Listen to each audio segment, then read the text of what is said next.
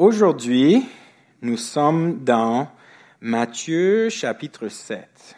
On va lire les versets 7 à 11 dans Matthieu chapitre 7. Donc si vous avez des Bibles avec vous, je vous invite de me joindre là.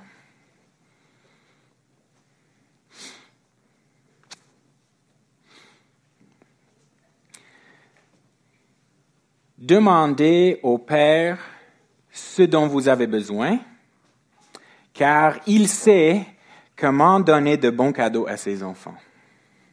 Amen. Alléluia. Comme je suis un peu africain maintenant, peut-être vous allez entendre des Alléluia ici et là. Ne vous étonnez pas. Demandez au Père ce dont vous avez besoin, car il sait comment donner de bons cadeaux à ses enfants. Si vous êtes un enfant, et que vous avez besoin de quelque chose de votre Père, naturellement, vous allez modeler votre demande euh, en fonction de ce que vous connaissez de votre Père, n'est-ce pas?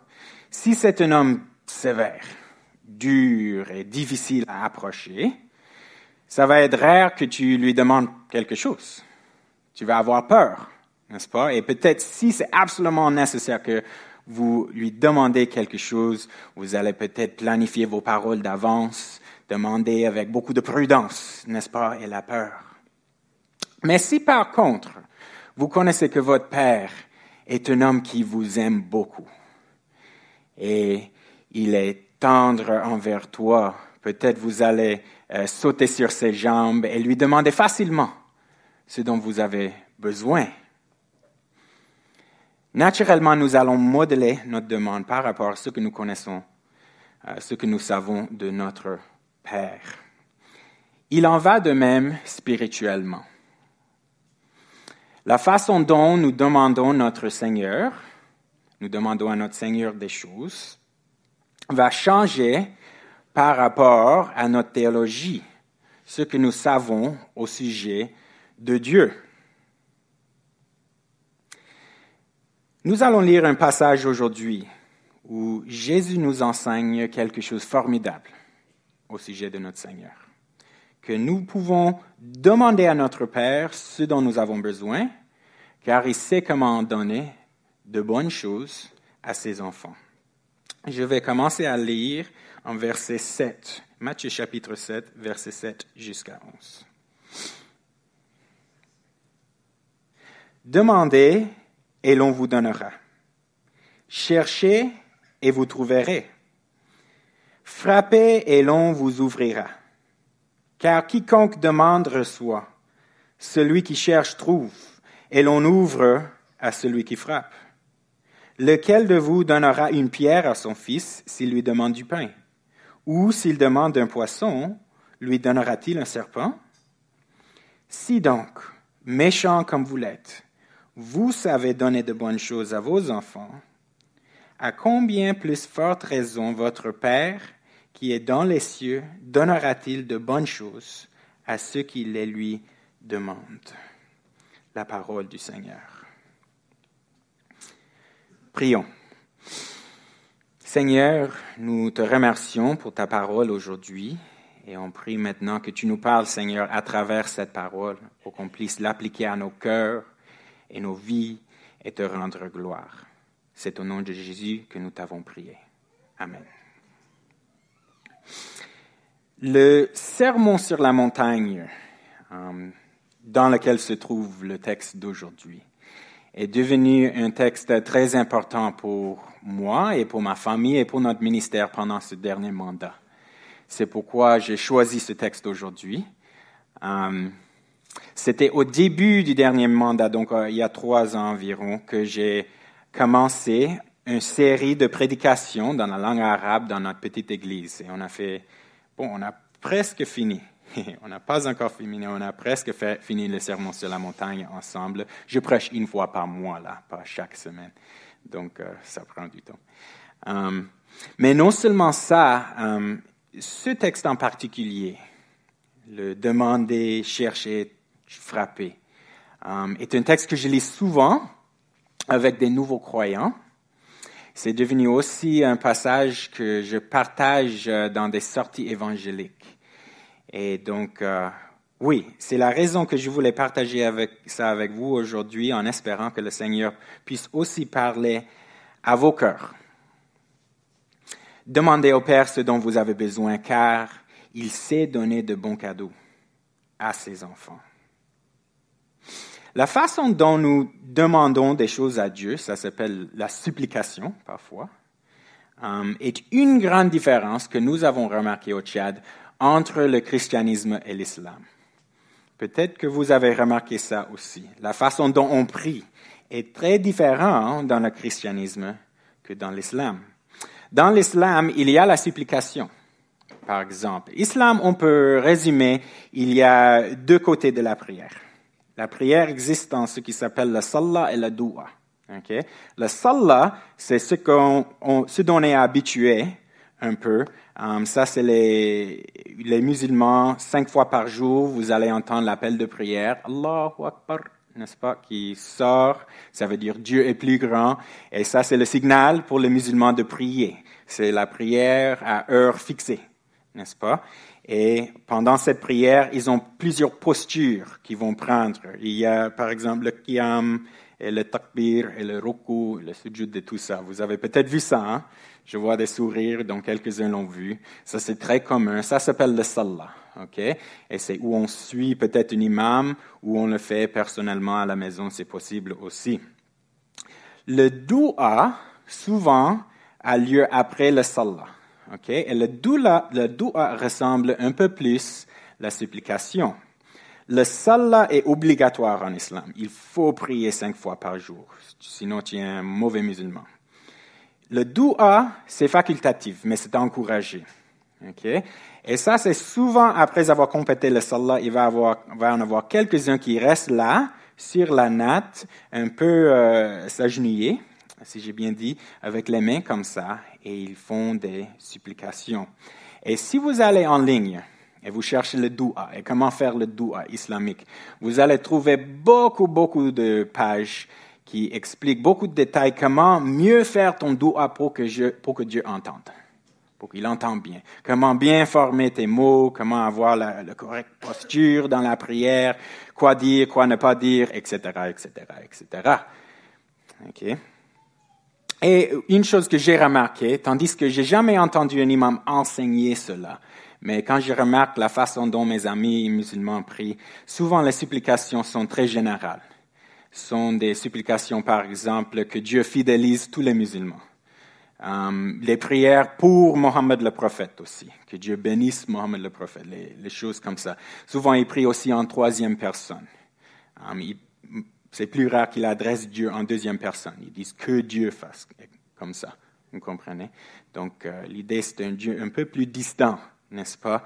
Et euh, pas une assurance que nos prières sont entendues. Voilà. Par contre, dans le christianisme, vous voyez parmi, de ce que je vois, tous les pays où j'étais, j'ai vu que les chrétiens approchent Dieu avec une grande confiance. Et on demande des choses précises aussi à Dieu, même, euh, euh, même les choses qui vont nous affecter aujourd'hui pour la sécurité sur un, voyage ou pour euh, notre frère qui est en train de souffrir d'une maladie ou quoi que ce soit. Et ce n'est pas par hasard, je vous dis, que c'est comme ça. C'est à cause des textes bibliques qu'il enseigne, comme celui-ci qu'on a vu aujourd'hui, mais il y a des autres qui sont semblables. Par exemple, je vais lister quelques-uns un peu rapidement, donc pas besoin de tourner vite avec moi. Mais Marc 11, 24, ça dit, tout ce que vous demanderez en priant, croyez que vous l'avez reçu et vous le verrez s'accomplir.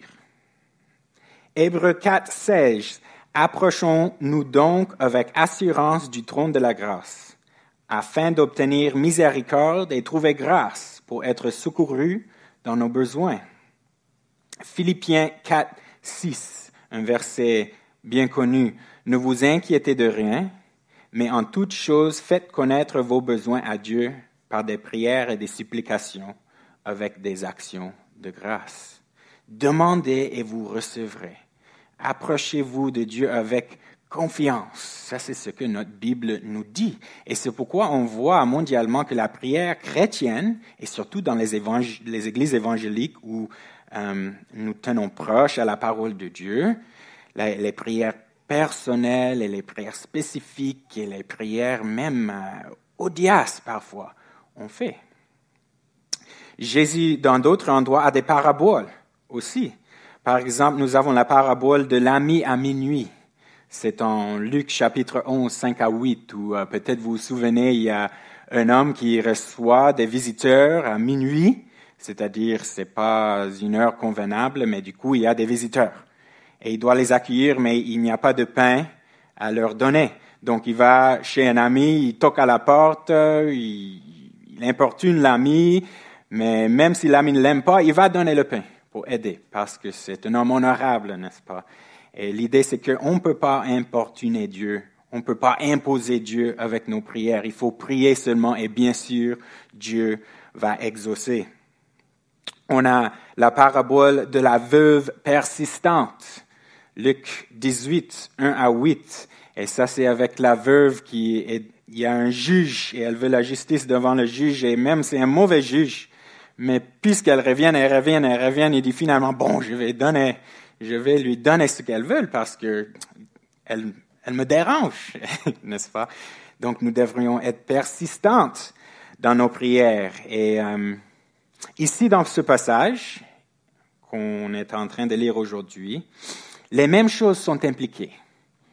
Euh, souvent, il y a des commentateurs qui ont remarqué que euh, la présence du euh, impératif imparfait, le demander, le chercher, trouver dans, le, dans le verset 7 là, implique une continuation.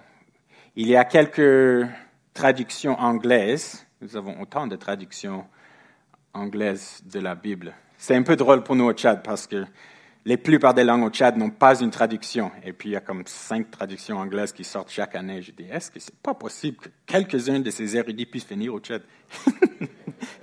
Mais je suis biaisé.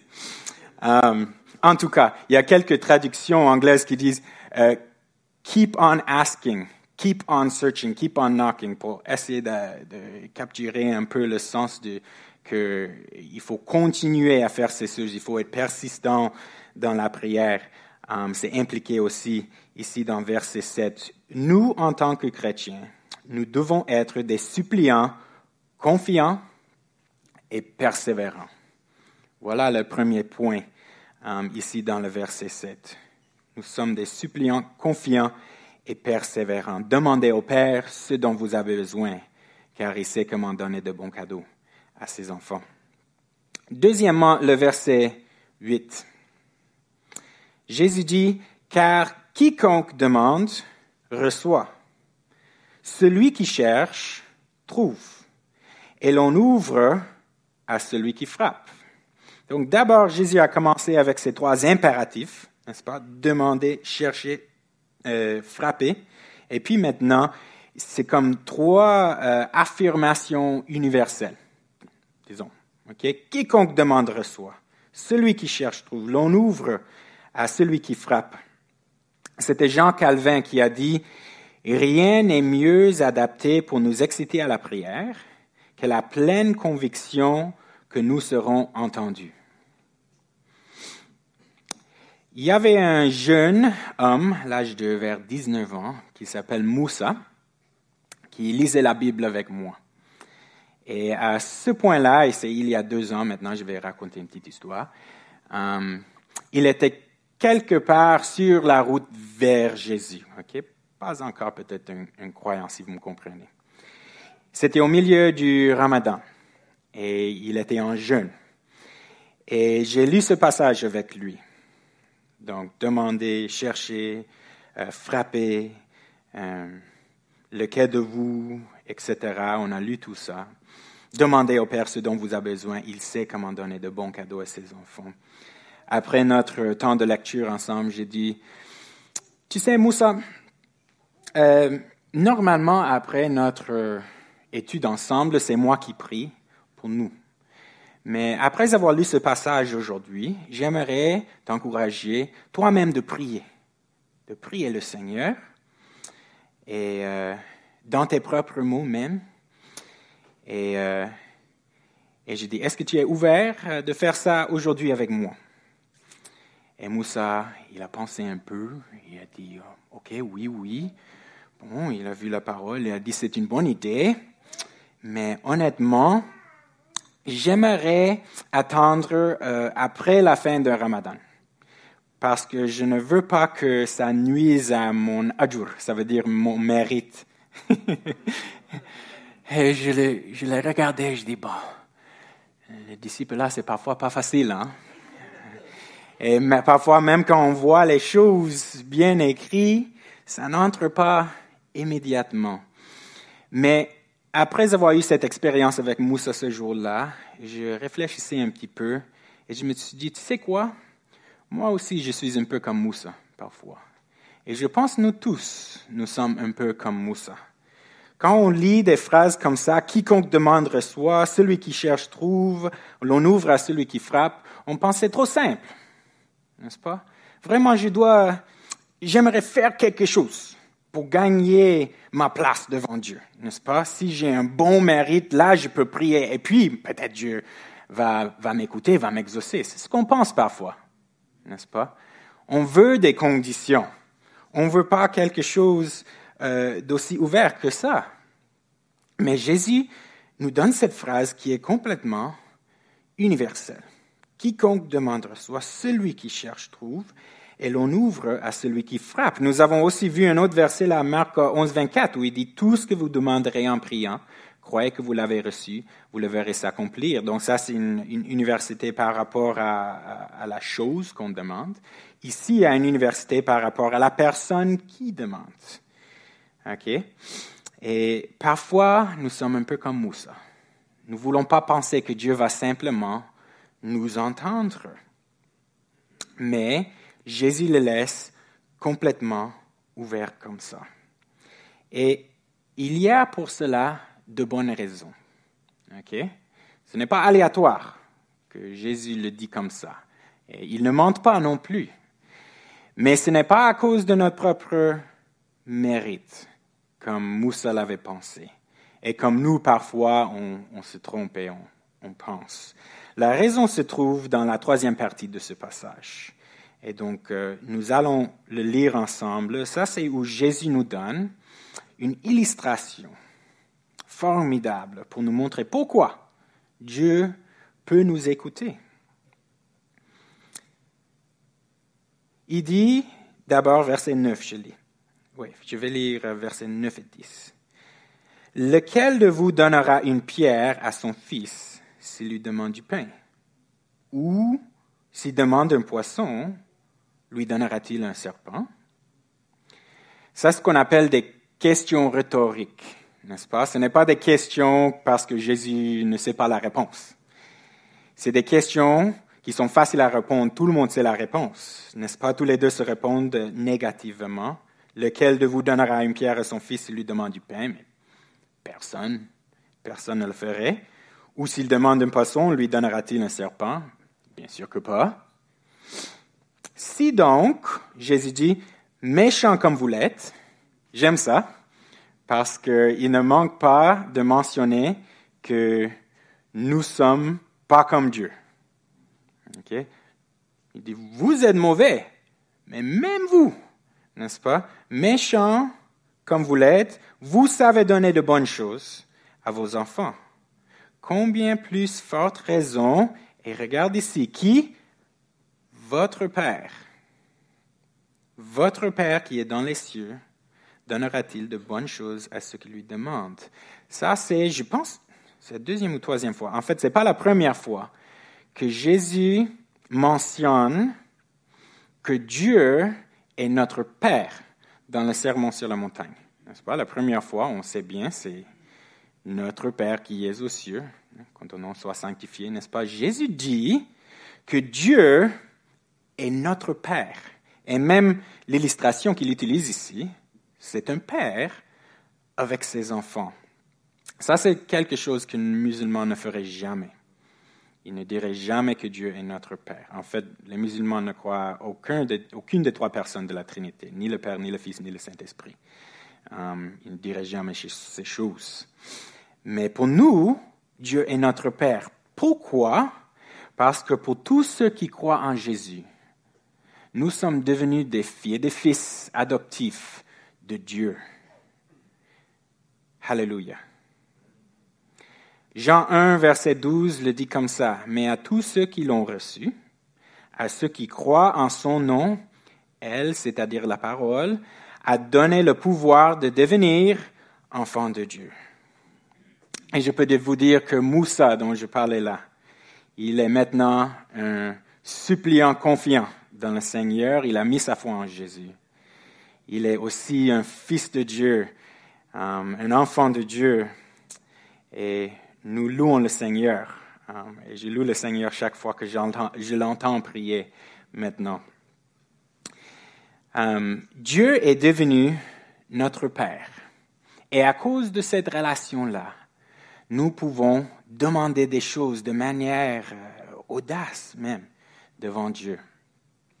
Parfois, j'explique euh, au Tchad, je me souviens, c'est une, euh, un exemple que Wayne Grudem a utilisé, je crois, dans son texte théologique dont j'ai utilisé avec mon cours de théologie, que euh, si, si tu voulais parler avec le président de la République du Tchad, là-bas je parle de Tchad, ici peut-être on peut parler de Trudeau ou quelque chose, est-ce qu'on aller simplement toquer à sa porte et lui parler?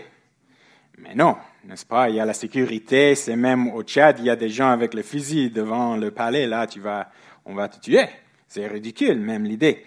Mais si par contre tu connaissais le fils du président, n'est-ce pas? Si le fils était ton meilleur ami, est-ce que ce serait possible? tu pourrais imaginer, oui, oui, c'est possible. Si le fils me prend et m'amène devant son père, là peut-être il pourrait m'écouter. Et ça, c'est ce qui est arrivé avec Jésus. Il nous a amenés devant Dieu le Père pour lui parler et Dieu le Père est là pour nous écouter et pour exaucer nos prières. Jésus le promet ici dans la parole. Alléluia. Hmm. J'ai dit au début que souvent ce passage est un passage que je partage euh, quand je fais euh, des rencontres évangéliques. Une fois, j'étais euh, au sud de notre ville d'Abéché, environ bon, 150 kilomètres de route, mais 5 heures de voyage comprenez, les routes au Tchad ne sont pas comme ici. Um, d'où nous habitons. Et j'étais dans un petit village et je sortais avec quelques-uns de mon équipe pour faire l'évangélisation. Et ce jour-là, je suis tombé sur un, vieil homme. Son nom était Jibril, qui veut dire Gabriel en, en arabe. Et il était dans l'enceinte de l'hôpital. Donc l'hôpital a une grande enceinte qui est dehors et les gens, en attendant le soin, ils s'assoient sur leur leur natte. Et il était là, Jibril. Nos yeux se sont rencontrés quand, quand je marchais et je l'ai salué. Il m'a salué aussi. Il avait un sourire gentil et euh, des yeux doux et une barbe longue comme ça, un peu frêle. Je ne sais pas, il était malade avec quoi, je ne sais pas. Euh, mais je lui ai demandé si je pourrais partager euh, un passage qui venait de l'Évangile avec lui. Et il a accepté. Et je lui ai raconté ce passage ici.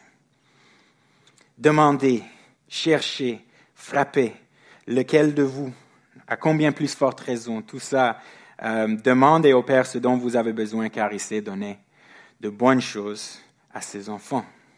Et puis, je lui ai posé la question, Jibril, si c'était possible aujourd'hui d'avoir audience devant Dieu, de lui demander quelque chose, n'importe que quoi, qu'est-ce que vous demanderiez? Et il s'est réfléchi, puis il m'a regardé et sa réponse m'a mis des larmes aux yeux, parce qu'il a dit, que Dieu me laisse entrer au paradis. Moi et mes enfants, il a ajouté. C'est ça ce que j'ai demandé. Et j'ai prié ça pour Djibril avec tout mon cœur ce jour-là. Et je raconte cette histoire parce que je pense que ça aussi dévoile quelque chose d'important au sujet du passage aujourd'hui. Il y a plusieurs commentateurs qui ont remarqué que euh, ce texte ici a surtout peut-être euh, une qualité ou une application, on peut dire, évangélique. donc, la, donc, la question que, ou la supplication que Jibril avait là, Jésus peut-être parlait de cette même sorte de supplication, en fait. Et laisse-moi vous dresser un tableau un peu. Comme j'ai dit, on est dans le sermon sur la montagne qui commence en Matthieu chapitre 5, n'est-ce pas? Et si vous pouvez vous imaginer là ce jour, il y avait une foule qui suivait Jésus et il euh, s'était assis sur une montagne et il a commencé à parler. Et les premières paroles que Jésus a dites étaient très étonnantes. Il disait, Heureux les pauvres en esprit, car le royaume de cieux est à eux. Heureux les affligés, car ils seront consolés. Heureux les débonnaires, heureux ceux qui ont faim, heureux les miséricordieux, heureux, heureux, heureux. Il, commence à proclamer, comme étant heureux, des groupes de personnes que le monde ne qualifierait jamais comme heureux. N'est-ce pas? C'est à l'envers. Comment est-ce qu'il peut dire les choses comme ça? Mais la raison qu'il pourrait le dire se tenait juste en face d'eux. Parce que celui qui parlait était le Messie, attendu depuis longtemps. Il était là pour instaurer son royaume sur la terre. Et pour ceux qui croyaient en lui, on ne pourrait plus les qualifier comme, malheureux. Ils seront heureux. Ils seront en fait les plus bénis au monde, ces gens-là. Et puis il commence à décrire ce royaume qui allait mettre sur la terre.